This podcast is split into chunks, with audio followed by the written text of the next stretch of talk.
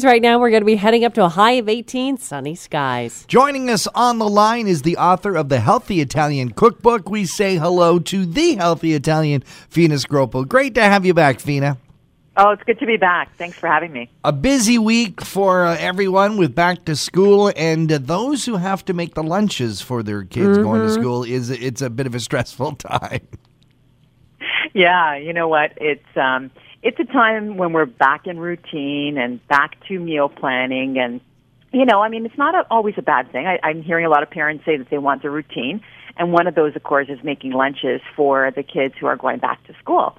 Um, and so, you know, there's there's a lot of things we can do to ensure that obviously they're getting a safe lunch and they're getting a healthy lunch. Um, obviously, you know, the, the the thing when we're talking about safety in lunches is, you know, where it's prepared. We we want them to either prepare or to have um, a clean surface when they're eating it. You know, the prep time, of course, um, has to be factored in. A temperature control is another issue, and we're talking about safety and, and food storage and and where again where where they're eating it you know keeping hands clean especially during this time yeah and so, at schools uh, what they're doing now is is anything that you bring in you're you're taking out. So it's all going back inside. So a lot of parents are now looking for you know alternative ways to not have so much waste in their lunch as well. Yeah well exactly. We're using a lot more sort of plastics and things like that because you know, we don't want to use reusables, but the reality is, yeah, those uh, those bins are filling up really quickly. So there are great containers in terms of packaging. You know, there's great disposable that is biodegradable that people could use, of course. Um, there's great containers with lots of sort of levels and compartments and things like that where you can fit everything together at once. And it just makes it easier, of course, for your child to have to not not have to fuss with packages and, and lids and things like that to open things up. So um, that's that's always something to think about. Um, but you know, before they even sort of get in there and, and start eating, ob- the obvious is you know washing hands for at least 20 seconds before either handling food, whether you're preparing the food, um, using hot soap and uh, hot water, sorry, and soap. Mm-hmm. To prepare, you know, the surfaces and clean the utensils, and think about like perishable items, right? Like if you're if if you're packing yogurts and say tuna or egg or things like that, you obviously want to want to pack those perishable items with a cold pack. Some of the genius ways I'm hearing people doing, aside from those little fun um, ice packs, is to either take a water bottle or a freezer, a juice, a box, and freeze it so they have like an extra layer of, of, of frozen material near it, so it keeps things cool. Um, and uh, and of course, you know, rinsing fruits and vegetables that you're adding into the lunches um, running running under one running water, so that of course um, you know they're getting some clean goods in their in their lunches. Um, the other ways we can keep food safe is you know sometimes yes for convenience we cut up fruit, but maybe just keeping some whole smaller whole fruits in their lunches. Maybe it's using cans or vacuum sealed packages for things like tuna or salmon or other uh, uh options for us. Shelf stable milks are always a good thing. You know, chocolate soy milk is one thing that comes to mind.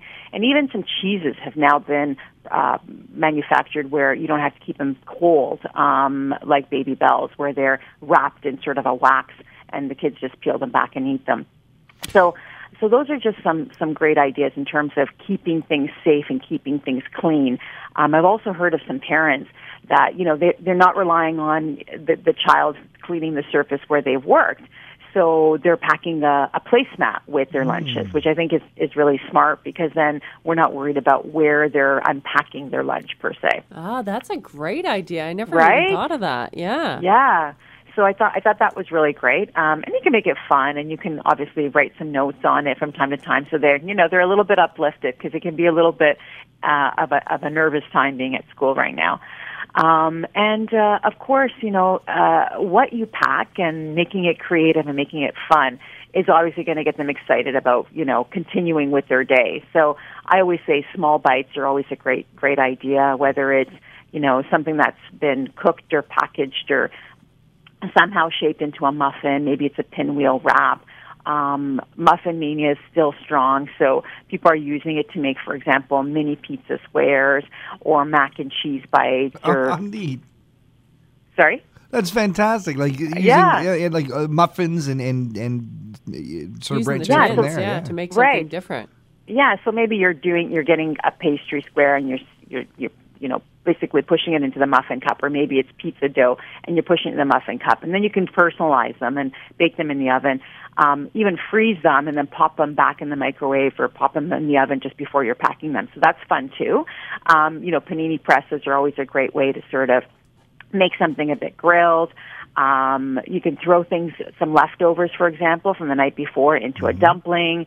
You can mash a potato into a croquet or rice into like a rice ball or arancini. So there's lots of different ways to make it.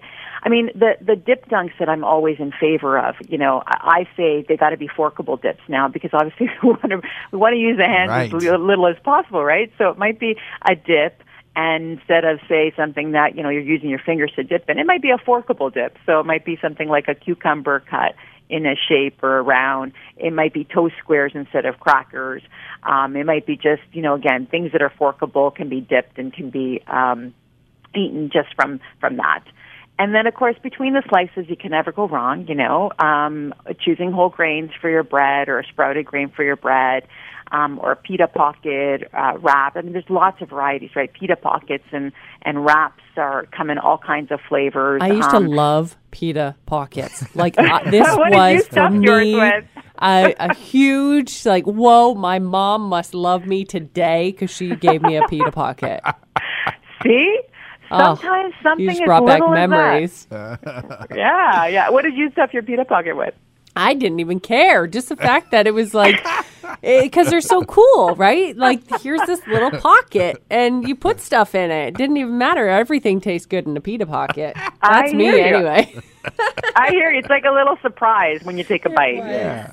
You know, Fina, you so have you have so many fantastic ideas uh, for for really any mealtime, but for certainly packing a lunch. If folks wanted to keep tabs on some of these ideas, I know that you post them, and you also have a fantastic newsletter. Yeah, so people can check me out by going to my website at thehealthyitalian.ca, where I've got uh, sign up for a newsletter. And then, of course, um, they can get on my socials and see what I'm cooking up uh, from day to day. Fina Scroppo, the healthy Italian. Awesome, thank Fina. you so much for joining us on Talk to the Town. Thanks for having me and happy weekend.